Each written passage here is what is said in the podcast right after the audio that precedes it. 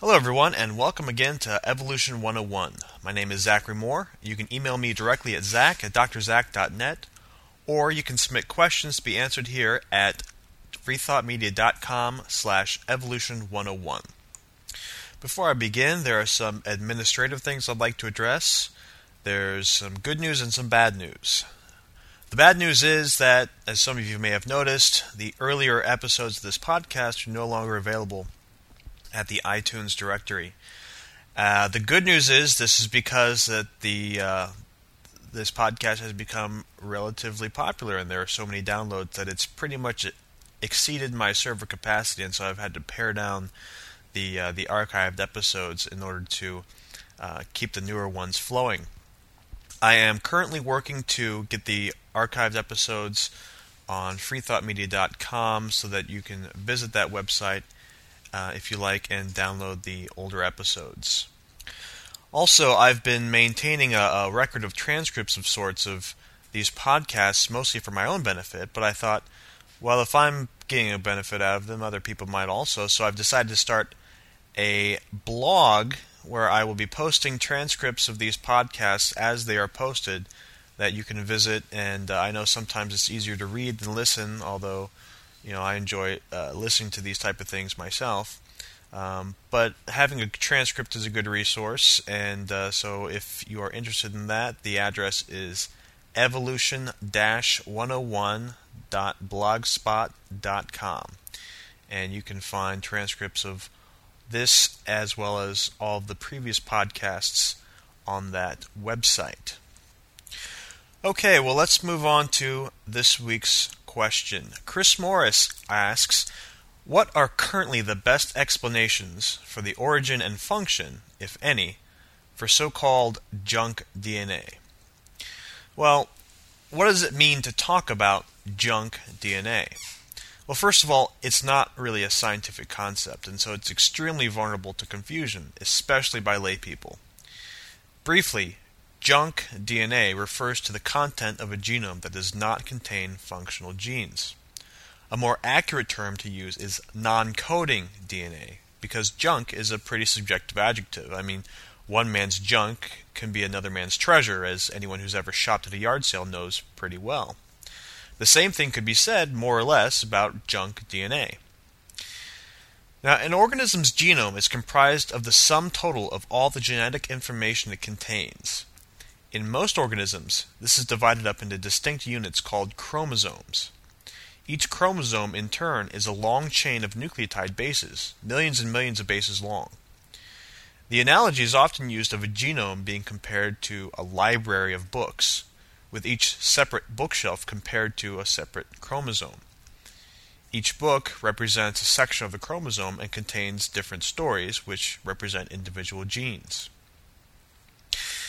The problem with this analogy is that in the books, the stories are separated by pages and pages of garbled text that really aren't meaningful as stories at all. Now, in addition, the stories themselves are cut up into many different parts, each separated by pages or sections of pages of nonsense text. I've never seen a book like this, but I have seen plenty of magazines. To understand this better, it helps to think of non-coding DNA as advertisements in a magazine, and the genes as individual articles. Usually there are pages and pages of advertisements that separate each article from each other, and the articles themselves are often split up. A 3-page article might start on page 50, be interrupted by ads on page 51, resume on page 52, be interrupted again on page 53, and then finish on page 54. Although the article itself only took up 3 pages in the magazine, there were a full 5 pages from start to finish if you include the advertisements. Now, genes are split up just like this in the genome. If you examine the genomic sequence that results in the expression of a particular protein, you'll find that there are segments of the sequence that don't actually translate into protein sequence, but which separate regions of the sequence that do. In molecular biology, the regions of the genomic sequence that are translated into protein are called exons, and the regions that are not are called introns. So, exons are analogous to the article itself in the magazine, and the introns are analogous to the ads. Now, the obvious question is, why have introns in the first place? Just like you could go through a magazine, cut out the advertisements and lose none of the article. It's also possible to cut out the introns from a genomic sequence and get normal expression of a gene. Now, it's this question that gets most creationists a little bit fidgety. Having introns just seems a little bit more than tad inefficient, since each cell has to expend some energy in cutting them out during gene expression. The criticism has been made that a perfectly efficient creator wouldn't design a gene expression mechanism and then clutter it up like ads clutter up the average magazine. Well, it actually turns out that having gene expression work this way actually makes a great evolutionary sense.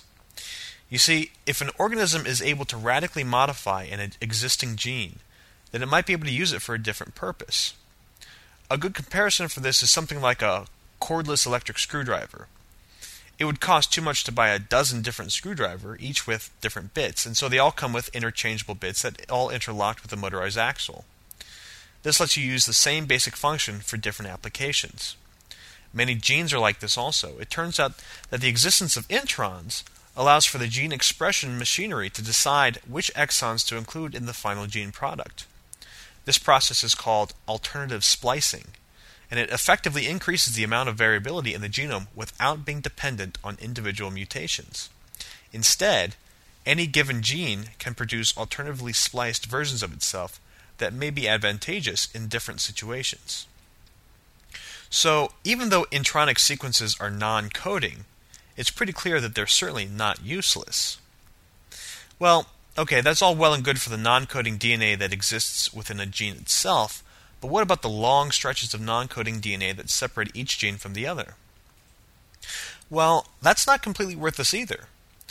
There exists in an uncertain boundary around each gene in the genome a region of non-coding DNA that still plays an important role in DNA expression. These are called regulatory sequences. Imagine that the DNA expression machinery is a road crew truck filled with safety barrels. The road crew only wants to put the barrels down where there's going to be work done, and so it looks for a sign along the road to guide it. Let's say the work is going to be done between mile marker 13 and 14 on a particular highway. Well, the road crew is going to watch for the mile marker 13 sign on the side of the road, and then they're going to start putting barrels down. Regulatory sequences work in a similar way. The DNA machinery is looking for a gene sequence in the genome so it can start making protein. But in order to start transcribing the DNA, it needs to know where to start. The regulatory sequence is a physical marker for this, in that it physically interacts with the DNA machinery. Once the DNA machinery binds to the regulatory sequence, it can start transcribing the sequence downstream, even though the regulatory sequence itself doesn't get transcribed, because the sequence promotes the transcription of the gene it's next to. It's called a promoter sequence, and it's actually very important. So here are two clear-cut examples of how non-coding DNA is actually very essential to the proper expression of genes in the genome, despite the fact that it doesn't get transcribed itself and never becomes a protein. It's at this point that creationists often crow about the supposed junk DNA that isn't really junk at all. Clearly, there's an important purpose to this junk DNA, so it can't be used as a criticism against special creationism, right? Well, not exactly. You'll notice that most of the concepts I discuss here are not clearly black and white, and this is no exception. While it is true that there are some sequences of non-coding DNA that are important, there is far more non-coding DNA that has no recognizable purpose. For example, there are short, repeating segments of DNA called microsatellite regions. These differ wildly between different individuals and are most commonly used to screen for genetic parentage. There are also regions of DNA that do nothing but shuffle around inside the genome itself, and these are called transposons or retrotransposons, depending on their mechanism of mobility. One variant of these, called ALU sequences, make up close to 10% of the human genome. There are also genes which have become broken and do not work anymore. These are called pseudogenes, because they still inhabit the genome despite being completely non-functional. Now, despite the fact that most of the non-coding genome could be considered truly junk, creationists often raise the objection that there could be some unknown purpose for the rest of the non-coding genome that science has not yet discovered. This may in fact be true, but it's not a good argument. we should no more assume that all non-coding DNA isn't junk because we haven't yet found a use for it than we would assume that all rocks are gems just because we haven't yet found anyone who wants to wear a limestone necklace. So just to review, the majority of a genome, at least the human genome, is non-coding sequence. Some of this non-coding sequence is truly junk, as in the case with transposons, pseudogenes, etc., and some of it is important for proper genetic expression. It's not all junk, but it's not all gold either. All right, thanks for listening. I'll see you all next week.